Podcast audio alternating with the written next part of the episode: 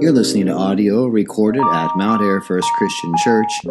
For more resources or to contact us, look us up at www.mountairfirstchristianchurch.org. Ruth chapter 2.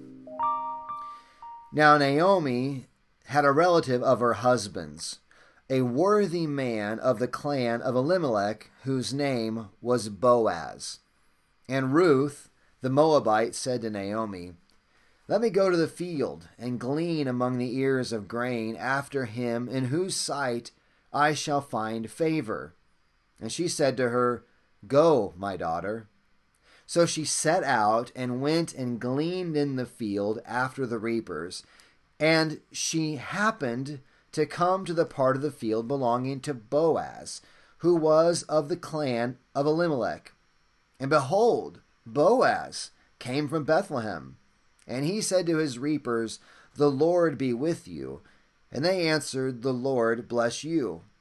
Then Boaz said to his young man who was in charge of the reapers, Whose young woman is this? And the servant who was in charge of the reapers answered, She is the young Moabite woman who came back with Naomi from the country of Moab. She said, Please let me glean and gather among the sheaves after the reapers. So she came, and she has continued from early morning until now, except for a short rest. Then Boaz said to Ruth, Now listen, my daughter. Do not go to glean in, another field, or leave this one, but keep close to my young women. Let your eyes be on the field that they are reaping, and go after them have I not charged the young men not to touch you? And when you are thirsty, go to the vessels and drink what the young men have drawn. Then she fell on her face, bowing to the ground, and said to him, Why have I found favor in your eyes, that you should take notice of me, since I am a foreigner? But Boaz answered her, All that you have done for your mother in law since the death of your husband has been fully told to me and how you left your father and mother and your native land, and came to a people that you did not know before.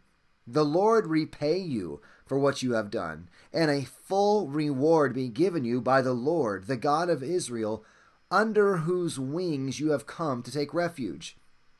Then she said, I have found favor in your eyes, my Lord, for you have comforted me, and spoken kindly to your servant, though I am not one of your servants. And at mealtime Boaz said to her, Come here and eat some bread and dip your morsel in the wine. So she sat beside the reapers, and as he passed and he passed to her roasted grain, and she ate until she was satisfied, and she had some left over. When she rose to glean, Boaz instructed his young men, saying, Let her glean even among the sheaves, and do not reproach her and also pull out some from the bundles for her, and leave it for her to glean, and do not rebuke her. So she gleaned in the field until evening. Then she beat out what she had gleaned, and it was about an ephah of barley. And she took it and went into the city. Her mother in law saw what she had gleaned. She also brought out and gave her what food she had left over after being satisfied. And her mother in law said to her, Where did you glean today? And where have you worked? Blessed be the man who took notice of you. So she told her mother in law, with whom she had worked, and said, The man's name with whom I worked today is Boaz. And Naomi said to her daughter in law, May he be blessed by the Lord, whose kindness has not forsaken the living or the dead. Naomi also said to her, The man is a close relative of ours, one of our redeemers. And Ruth the Moabite said, Besides, he said to me, You shall keep close by my young men until they have finished all my harvests. And Naomi said to Ruth, her daughter in law, It is good, my daughter, that you go out with his young women, lest in another field you be assaulted. So she kept close to the young women of Boaz, gleaning until the end of the barley and wheat harvests, and she lived with her mother in law. Grass withers, the flower fades, the word of our God stands forever. So we've been uh, working last week. We started the narrative of the gospel, of, not the Gospel of Ruth, of the book of Ruth and just this incredible story of uh, Naomi, Elimelech, and their two sons, Mahlon and Chilion, leaving Bethlehem, which means land of bread, because there's famine, and, and going to Moab uh, in the hopes of having their life turn around, uh, surviving while there's a famine back in Bethlehem. And turns out, uh, actually, what they find there is death. Elimelech dies, uh, Mahlon dies, Chilion die. The two sons do not die before they take Moabite wives. And so by the end of chapter one, we're left with Naomi and these two daughters, Orpah and Ruth. And Naomi, as they hear bread has once again the harvest is going well back in Bethlehem. Naomi decides to return home. Orpah and Ruth say, "We want to come with you." But Naomi is able to talk Orpah out of it. She goes back, returns to Moab, and Ruth, in contrast to Orpah, Ruth, the Bible says, clings to Naomi. She confesses to Naomi, Where you live, I will live. Where you die, I will die. Your people will be my people, Ruth says, and your God will be my God. And so we start off chapter 2 finding that Ruth has made this incredible decision. She has valued life with Yahweh and nothing else in Bethlehem as superior to life with everything in Moab, but no Yahweh, no God. And she decides, I'm going to go with God, and though it may not produce for me all of the benefit that I would have back in my hometown of Moab, she confesses that Naomi, Your God will be my God. And she goes and, to Bethlehem. And so then it opens up chapter 2. We find them there in Bethlehem. And what are they now going to do? And one of the big questions we have to kind of ask at the at the during this narrative and, and ask of ourselves just as life in general, how big is the God that you serve? How in charge is he really?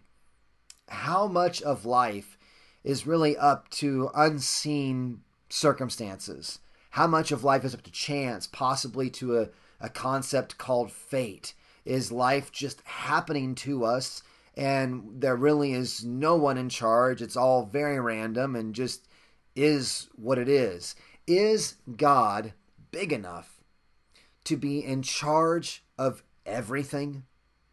Or just is is it is he generally in charge but maybe not really mindful of every little circumstance? Maybe God we can confess, "Oh sure, he's in charge, but I mean, think of the vastness of the universe and the microscopic details of life. Can God really be big enough to be in charge of it all?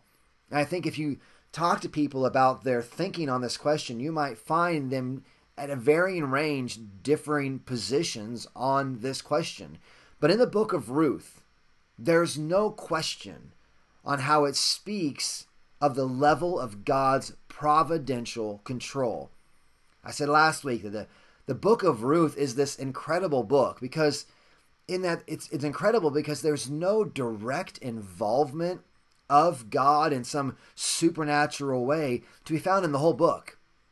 Uh, there's and this is in the time of the judges, right? It says at the beginning of the book of Ruth in the time when the judges ruled and you think about all that's going on in this time period and all the supernatural events that are happening. You think about Gideon and, and the fleece. You think about all sorts of incredible uh, stories of the conquest of, of of the promised land, and they're going in, and they'd be they'd go into a battle, and God would rain down hailstones on the enemy, and the Bible would say that more died from hailstones than the Israelites even had to kill in the conquest of the promised land. I mean, God was moving in incredibly supernatural ways in this time period. But here the book of Ruth comes along and it's all just very normal.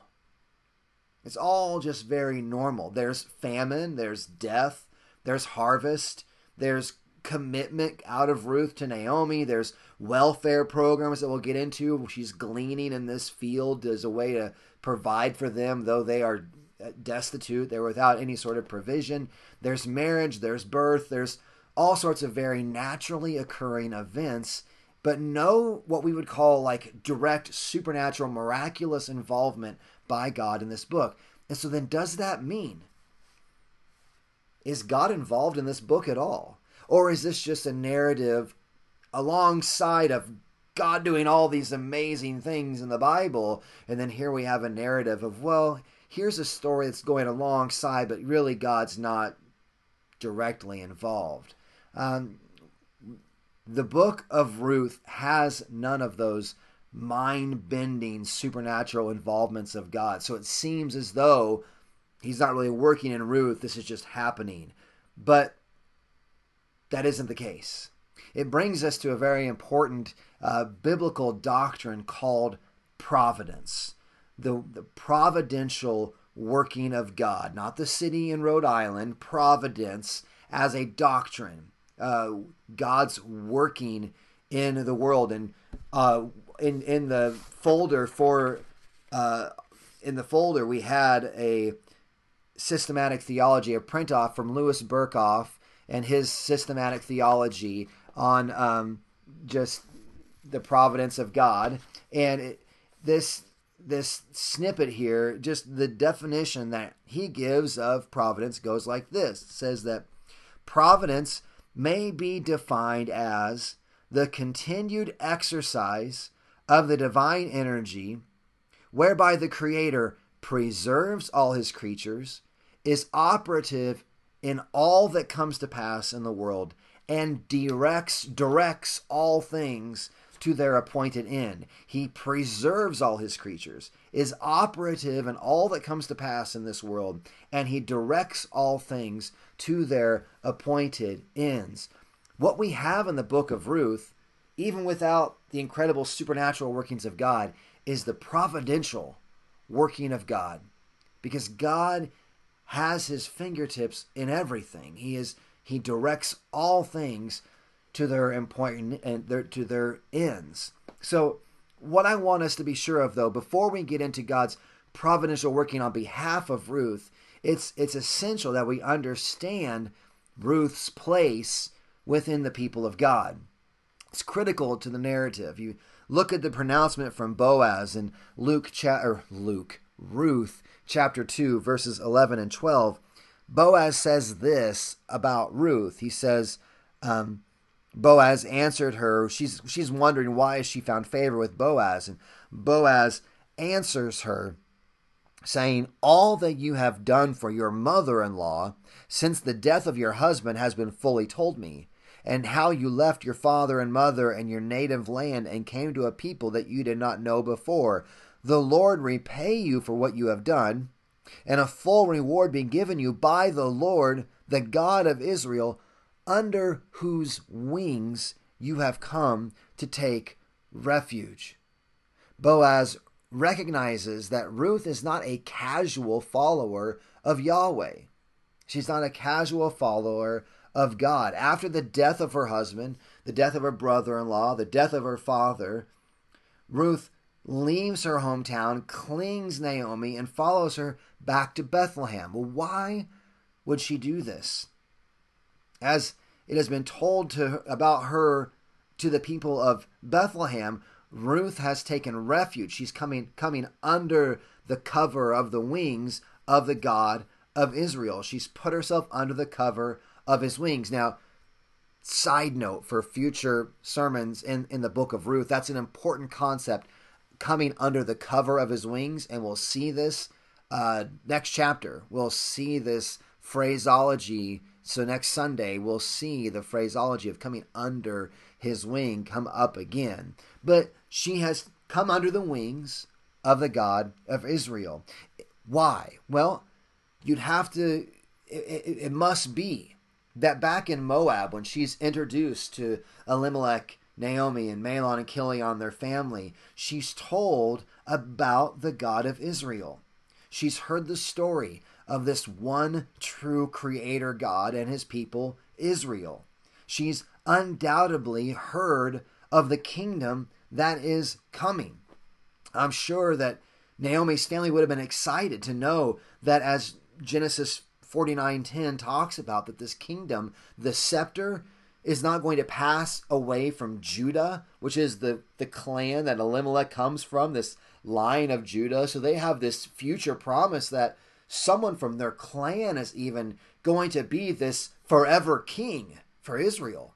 So they're excited about who God is and his future kingdom. And Ruth undoubtedly has heard this message of this God who is has a people who has covenanted with him, and this God who has worked incredible miracles, has rescued his people out of Egypt, has brought them out of bondage and out of slavery and given them a promised land and and one day a king i mean she possibly has even you know heard back to genesis 3.15 where the word comes to comes during the curses actually that there will be a seed of the woman who though he will be bruised in the heel, he will bruise the head of the serpent. He will give a mortal wound to the serpent. There's a coming conqueror coming to defeat the enemy, to defeat evil, to defeat the, the destroyer, the accuser.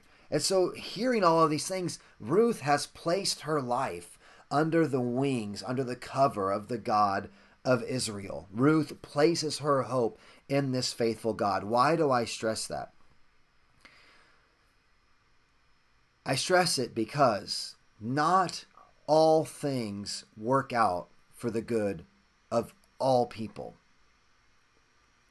There are those who, in their rebellion and separation from God, all things, even the good things that happen in their life, will only add to their judgment at the final day. For those who have rejected God, even in their rebellion, even the good things that God does, the the small things that we get of sunlight. It's a beautiful day today, fresh air, water to drink, all of just the, the blessings, just the common grace blessings that are shared by all of humanity in their refusal to give thanks to the one true God, it will actually, the good that comes their way will add to their judgment for their rebellion against this good God on the final day. Even the good that comes their way will add to their judgment. However, for those who are God's, for those who are His people, even the, the suffering that they endure, even the suffering will add to their joy in that final day. That's why Paul talks about that this present suffering is is working for us an eternal weight of glory so that even those who are those who are God's people, even the bad that comes their way brings them benefit in the final analysis. It will add to their reward in the next life. Ruth is an embodiment of Romans 8:28, talking about that God works all things together for the good of those who love him and are called according to his purpose. And Ruth is the embodiment of this reality. All things working together for the good of those who love him and are called according to his purpose. Does that mean all things will go the way they want them to? Does it mean all circumstances will inevitably just be this golden road of glory to glory? No. But the promise is there for those who are his people. For those who love him and are called according to his purpose, God works them together for his good. And he does it through his providential care. He works all things. But so then, how does God do this specifically in our narrative? Where do we see that? Okay, Darren, you're pressing hard on providential control. Where do we see that in the narrative of, of Ruth? Well, the writer of Ruth, he kind of writes it with with some winks.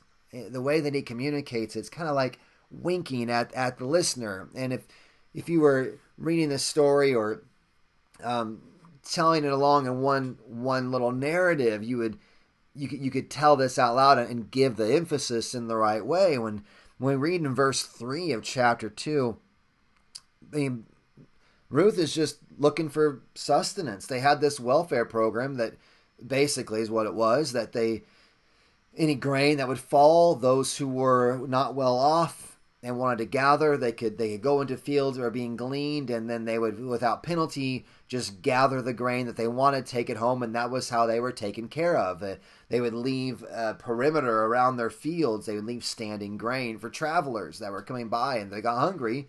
They could stop and eat. So Ruth knows this is going on, knows this is the case. The harvest is going. She's going to go into a field. She doesn't care which one. She has no like ulterior motive she just wants food. She just wants to get something to eat for her and Naomi. So she just takes off and she don't know Bethlehem and according to Naomi, there's no family for them. So she just takes off and goes into a field. Well, how does the writer communicate this to us? Verse 3. Um, she goes out, uh, Naomi says in verse 2, she said, Go, my daughter. So she set out, verse 3, and went and gleaned in the field, uh, in, the, in the field after the reapers, and she happened. She happened to come to the part of a field belonging to Boaz, who was of the clan of Elimelech. She just so happened. Just as chance would have it. I mean, you know, right? Wink, wink, the God of Israel. And, and you'll see how preposterous this is because of the connection then that is made between Ruth and Boaz and the clan of Elimelech. I mean, the, the story it, it, it defies it defies chance. And that's what the writer is getting at. She just so happened. And not only that, you go to verse 4 and he says, And behold, who would show up on the day that Ruth just so happened to enter into this specific field? I mean, who knows if she'd return there the next day? She might go get grain there and then go to a different field where they're harvesting the next day.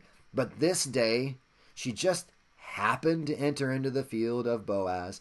And behold, like, well, wouldn't you know? Who shows up? Boaz. Boaz decides to drop by on this day that Ruth just so happens to enter into this field.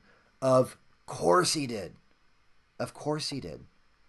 God was working out his eternal purposes, just doing it through these seemingly ordinary working this providential ordering of all things in the lives of his people.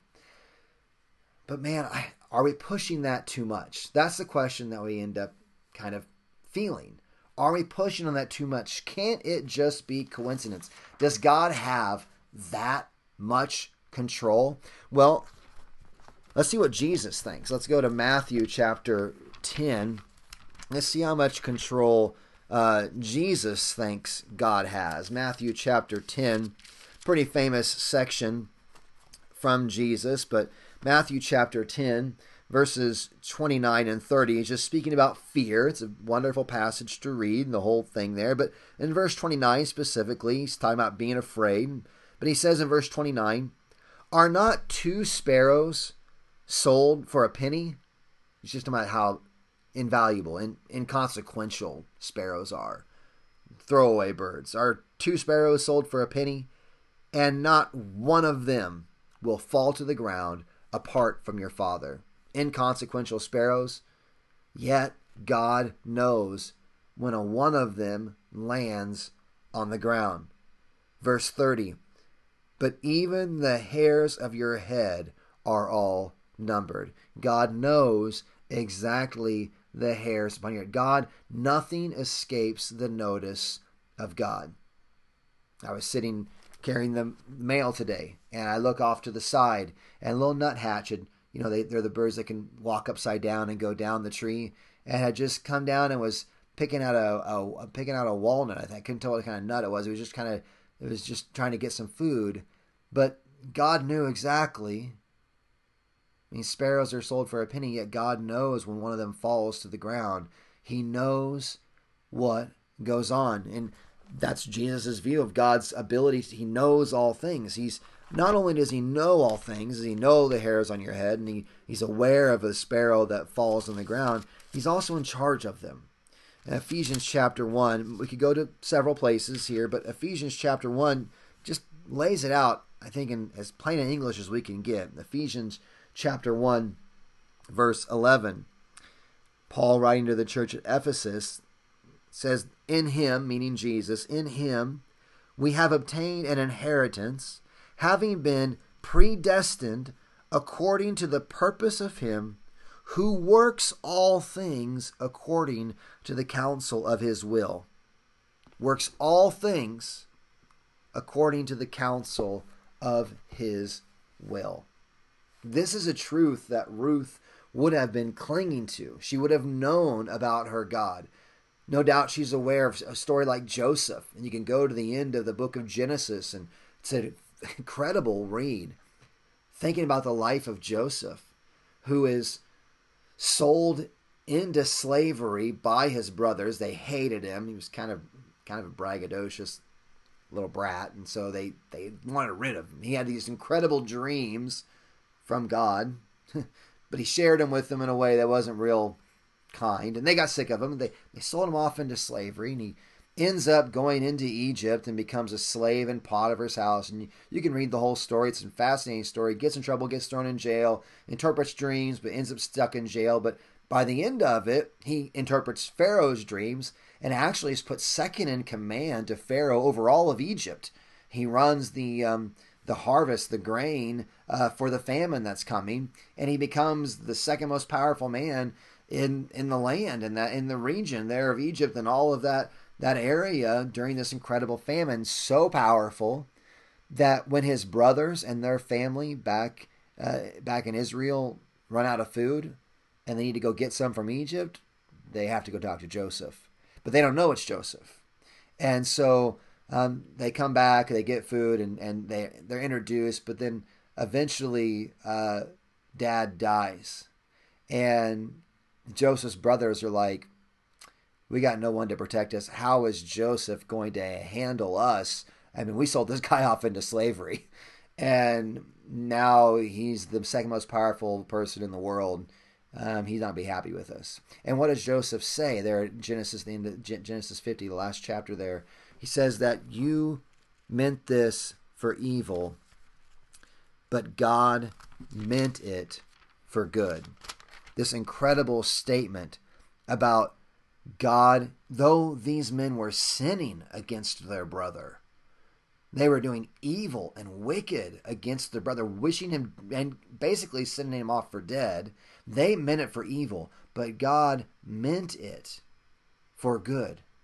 God was working his purposes out even through uh, unfathomable difficulties in the life of Joseph for the ultimate good of Joseph, for the ultimate glory of God. But God, though they meant it for evil, God meant it for good. He had not lost control. Ruth would have heard this incredible story of Joseph, of a God sovereign over all things, working all things for the ultimate good of his people. And you can trust him.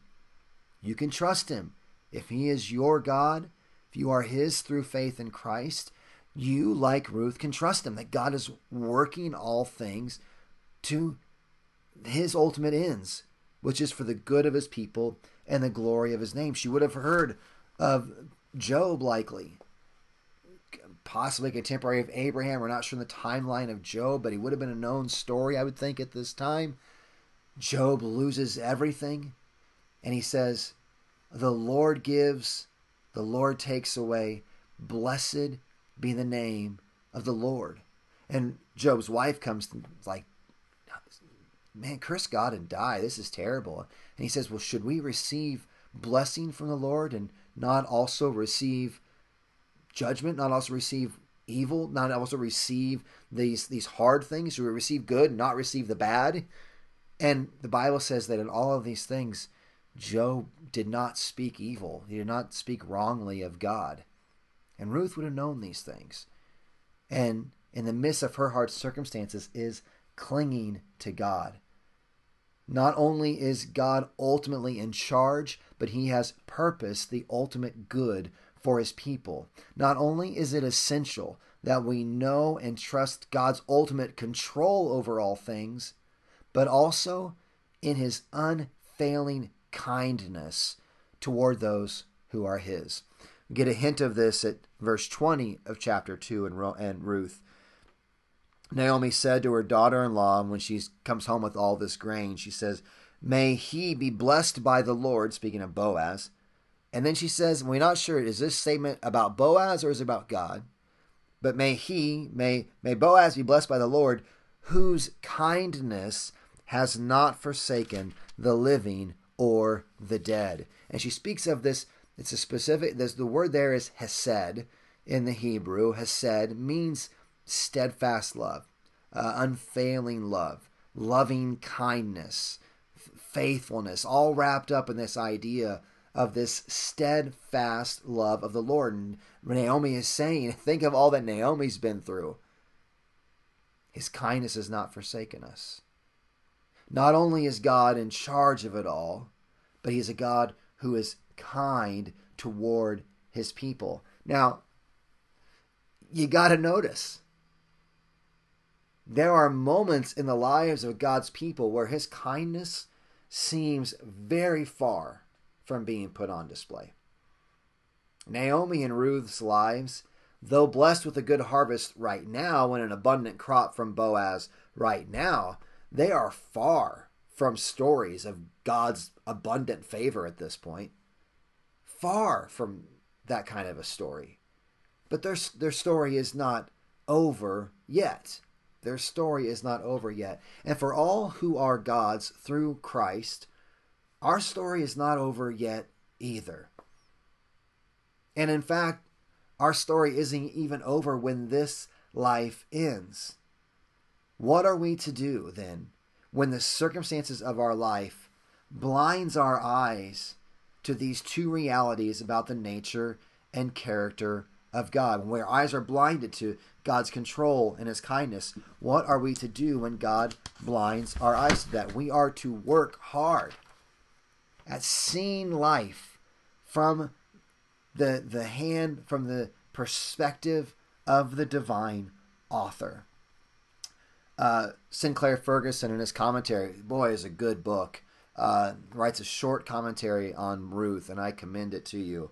But he says this about the life, uh, seeing things from God's perspective. He says, when we are in this or that situation, feeling our way in the darkness, not able to see his hand, trace his design, or interpret his purposes, we nevertheless know the kind of thing he does, and we know the kind of God he is.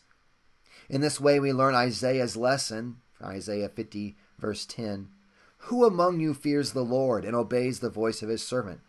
Let him who walks in darkness and has no light trust in the name of the Lord and rely on his God. We also know we can trust him because he is the God who has done marvelous things in the lives of very ordinary people. Thus, in Scripture, God writes in block capital letters, saying in bold print, God writes in bold print the principles of his providence so that when he rewrite, rewrites them in our lives in small, sometimes microscopic writing, we see that he is the same God. He uses the same handwriting and displays the same providential care for our lives as in the lives recorded in Scripture. So I'm going to paint you a little picture here. Use your little imagination. We're going to build a hammock. Okay. Now, uh, this is a illustration, a, a thought, a creative exercise. I, I preached through Ruth, I, maybe ten. I didn't look it up. Probably ten plus years ago now, and this is one of the things that that came out of the the going through the book of Ruth that has really stuck with me. Um, I, I haven't suffered the most of people that I know. My family has not suffered the most. I um, and we've been very, God has been very gracious. Uh, but when, when Jana was laying in the hospital and we learned she's got this congenital heart defect and is very sick, and we aren't sure if she's going to make it. These are the truths you have to cling to in times like this. When when your wife goes and to Des Moines for what you think is just the exploratory kind of procedure and you come home with a cancer diagnosis and you don't know how this is going to turn out. these are the truths you have to cling to in those moments. This is the hammock. We're going to build this hammock. But this is what has this has stuck with me through 10 years and it's it's silly and it's whatever. But the truths that are there are huge if you'll hear them and have them and know them as the truths of this God as he's put himself on display to be. So this is our our hammock and it's a it's a silly acronym. Uh, hammock standing for starting with H, hope filled assurance in the mystery and majesty of his control and kindness. H A M M O C K. Hammock. Hope filled assurance in the mystery and majesty of his control and kindness. So, how does we're going to build this hammock? Hope filled assurance. Hope filled his mystery and the majesty of his control and kindness. But what how does a hammock work? Well, it hangs between two trees, right? You gotta you can't just hammock is not suspended out in midair. We're just oh wrap yourself up in this hammock and pretend like it's okay. Hammocks hang between two trees.